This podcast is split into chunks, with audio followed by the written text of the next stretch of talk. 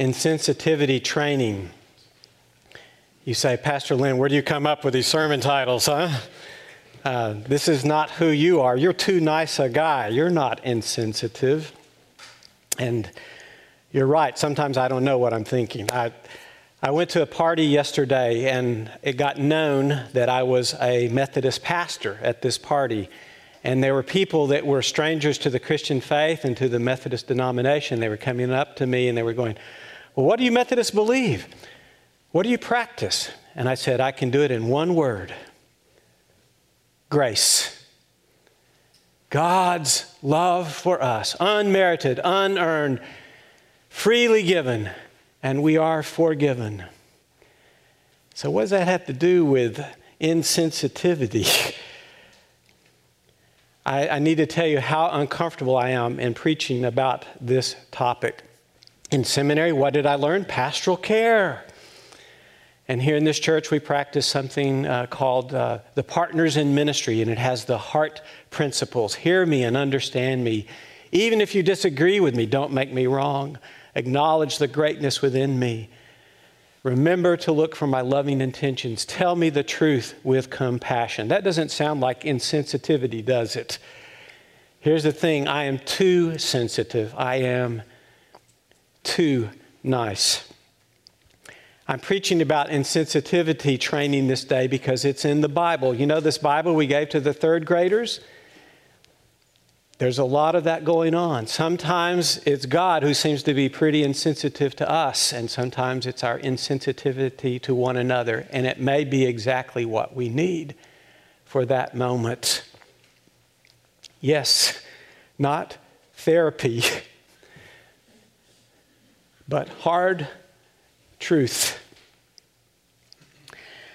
So, as I was reflecting on this passage and being too sensitive, I imagined how I would have handled it if I were Moses. Play, play with me for just a moment. I would have gone to God and I would have said, uh, Now, God, it seems like you're really angry here. Is that right? Perception check, okay? and, uh, and God, you know, let's, let's come up with some alternatives. Let's brainstorm a little bit here and generate some other options. And smile, people, this is funny stuff. And, uh, and then we can rank order them. And, and since you're God, well, and, you know, we won't critique it first, but you can start and we'll, we'll narrow down what are the proper responses here for uh, dealing with your people. Okay? So that's how I would have handled this, being too sensitive. And, and I would have gone to Aaron and I would have said to Aaron, hey, bro, I, I, know it was tough on you, and you had like a mob scene on your hands, and you were just trying to quell a riot, and so uh, you're trying to go for the easy answer, the, the quick fix here. But, but really, a golden calf, isn't that a little bit derivative? I mean, smile, this is really funny. And uh, I know that other cultures and other religions have their, their calves that they worship, and it's a sign of virility and strength and that we're in control and things. But okay, yes, yes, I know you were in the desert and didn't have a lot of material to work with. And uh, oh, you're calling it primitive desert art. Okay, all right. So, all right. And I would have gone to the people and I would have said this to the people. Now, people, come on. We're going to take a day of reflection here. I want everybody to pull apart, and, uh, and then we're going to divide up into small groups. All right, small groups so we can discuss your feelings uh, about what has happened here. And at the end of the day, we'll have a worship service. And I've written this uh, order of worship, and there's a, a, prayer of confession, and, and then there's this uh, word of pardon and assurance, and everything will be hunky dory. Okay? So that's, that's how I would have handled it if I were Moses. Too sensitive, right? Too nice. Can we be too sensitive? Can we cave in? Uh, why is it sometimes that the least um,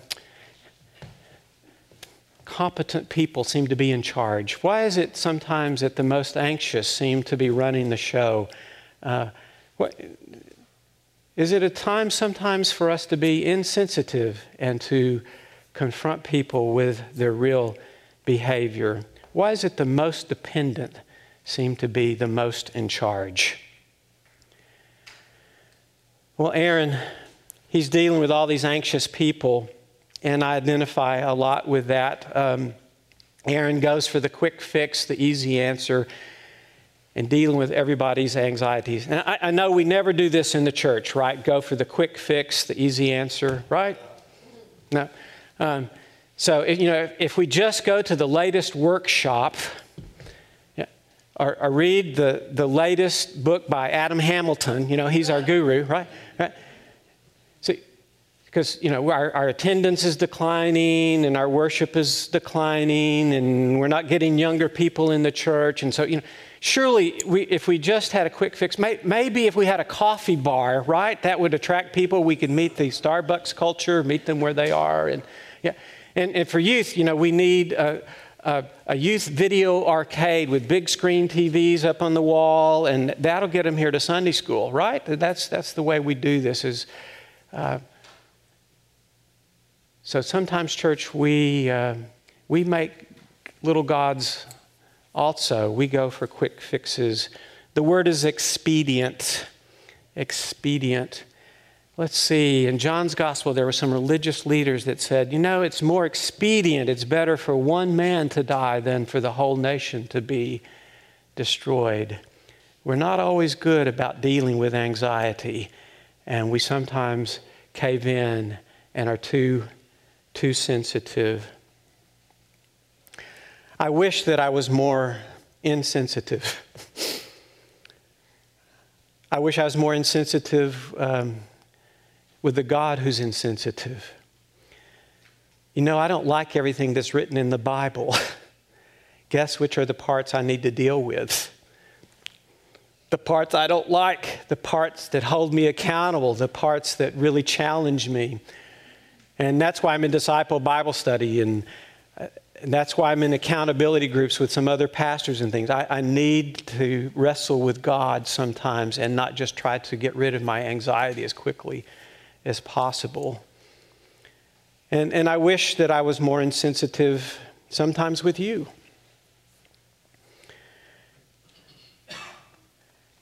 Here's my perception of what's going on around us a lot of the time. We're in just as big a hurry as Aaron and those people were to get rid of their anxiety. And we have all kinds of uh, ploys for this, and we live in a frantic, frenzied, kind of culture. And we are so busy and we fill our lives with, with things and with items on the, the agenda and our calendars. And, and it's very hard for us to pull back and simply be still in the presence of God. And it's a funny thing, not funny, funny, ha ha, but it's, the, the more stuff we have and the more we fill up our calendars and the more we go for security and success, the less we feel secure and successful and centered. It's almost like we have a deep spiritual hunger in here that doesn't get filled by any of these little gods, gods with a little g. They never, never satisfy. I, I wish I could be more insensitive with you sometimes.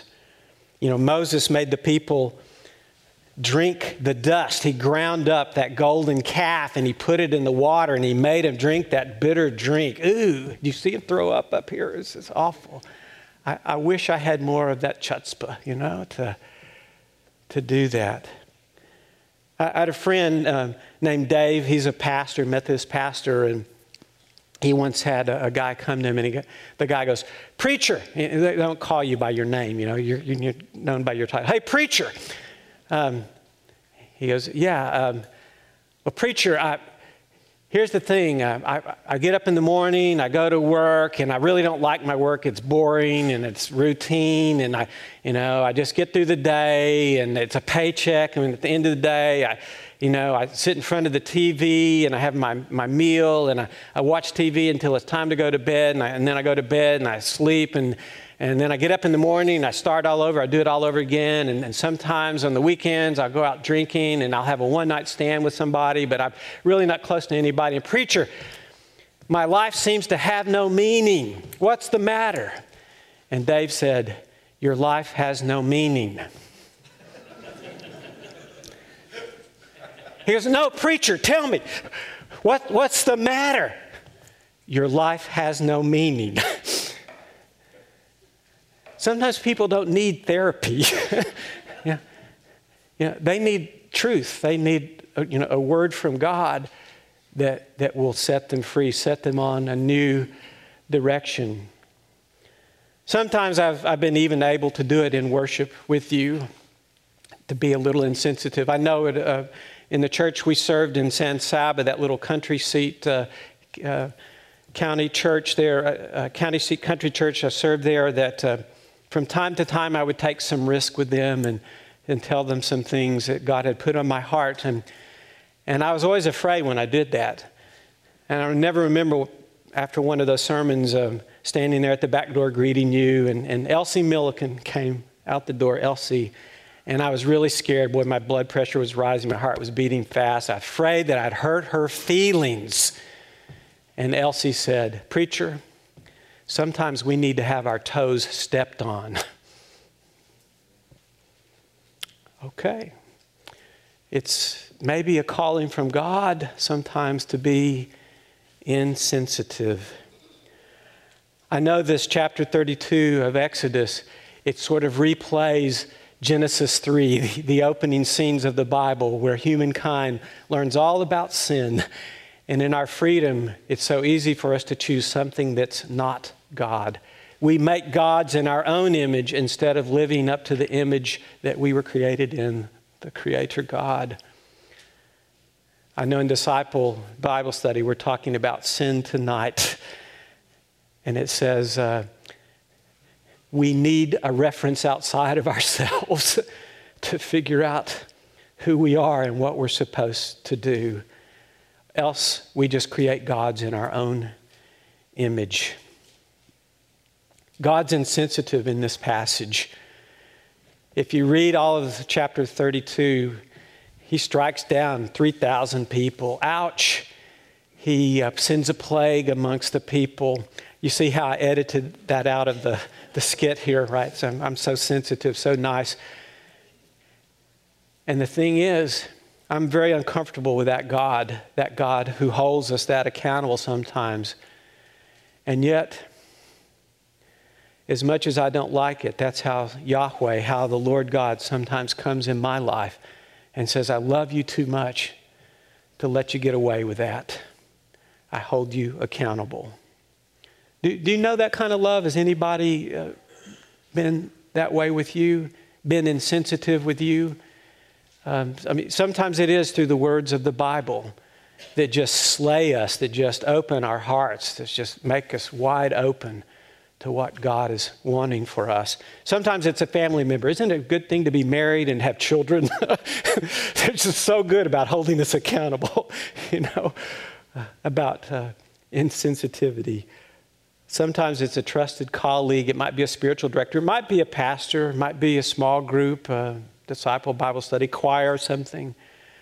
Um, we need that from time to time, this God who is insensitive. I need to tell you the truth today. When I read the Bible, and especially when I read the New Testament, I want that God that's revealed in Jesus. I want the pacifist liberal Jesus, okay? I want the therapeutic Jesus. You know, all right, I, I understand you. I hear what you're saying. Yes. Uh, okay. You know, that very sensitive Jesus. I don't want the Jesus who's rebuking Peter like we had in the scripture last week, who says, Get behind me, Satan. I don't like that, you know? I don't like the Jesus that goes into the temple and overturns the tables of the money changers and says, You've made my house of prayer into a den of thieves. I, no, I don't like I especially don't like it when Jesus confronts the religious leaders because I am one. And Jesus says to them, You whitewashed tombs, you have this outward appearance. Oh, I'm wearing a white robe. Wow. And uh, you're dead inside. Sometimes we need the insensitive Jesus to tell us what we really need to do.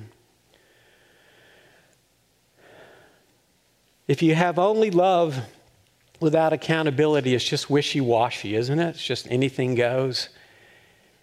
If you have accountability without love, then it's only cruelty. you, you, need both, right? Um, there's this pastor friend who had a t shirt made I saw it. It said, insensitive by the grace of God. that's, that's who I aspire to be. insensitive by the grace of God. It's not the end of the story, Exodus 32, for which I'm glad. If you read on just a little bit after this, those tablets that were thrown down, they get rewritten by God. Isn't that a great God, a God who could do a rewrite in our lives? Another chance, another opportunity. Yeah, holds the people accountable, absolutely, but gives them also a new life. The good news I have to share with this day is the God of the Bible loves you so much that God is insensitive from time to time. Amen.